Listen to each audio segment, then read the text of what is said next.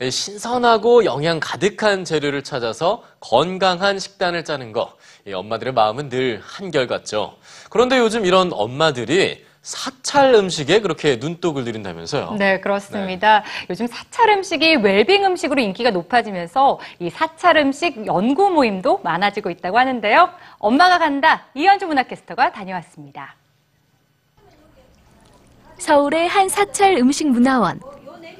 사찰 음식을 배우고 공부하기 위한 주부들이 한자리에 모였습니다. 네, 요즘 종교를 떠나서 사찰 음식에 주부들의 관심이 많아지고 있는데요. 어떤 점이 주부들의 마음에 드는 걸까요?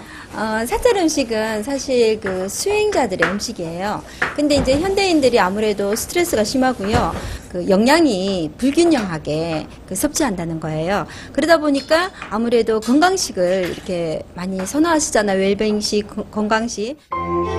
사찰 음식은 기본적으로 오신채라고 하는 마늘, 파, 달래, 부추, 흥거를 넣지 않고 만드는 요리로 맛이 담백하고 영양이 우수한 것이 특징인데요. 간단하게 만들어 건강하게 먹을 수 있는 사찰 음식 세 가지를 만들어 볼까요? 먼저 호박선.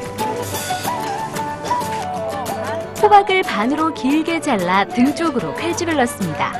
그리고 찌면 되는데요. 4분에서 5분 정도 드시면 돼요. 호박이 익을 동안 양념장을 만들면 되는데요.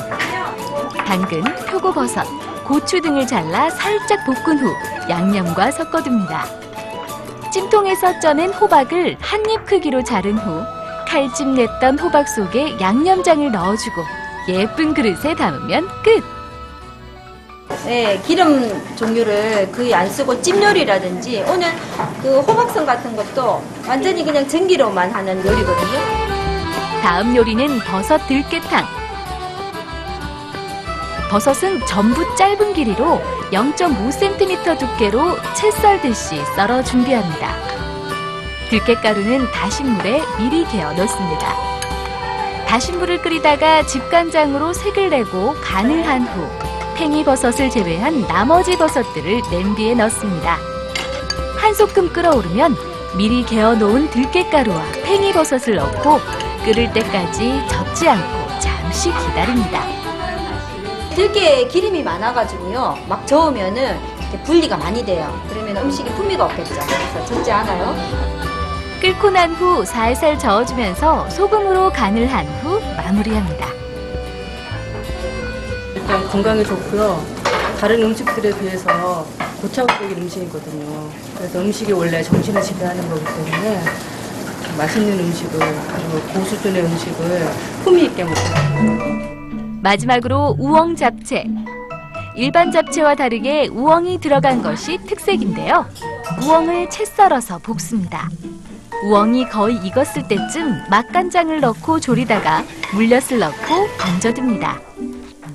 채소랑 맛간장 넣고 바글바글 끓이면 이제 불려놨던 당면을 넣고 그냥 졸여주시면 거예요. 그래서 제일 끝에 윤기도 내고 약간의 단맛을 내기 위해서 국종 같은 거 조금 넣어주시면 좋고요. 당면이 충분히 볶아졌으면 졸여 넣은 우엉과 볶아 놓은 고추를 넣어 버무리고 마무리합니다. 소박한 재료의 간단한 요리 방법, 그리고 영양은 만점. 이것이 사찰 음식의 가장 큰 장점이 아닐까 싶은데요. 올여름, 음식으로 가족들의 몸과 마음을 평안히 다스려 보는 것도 좋을 것 같습니다. 엄마가 간다 이현주입니다.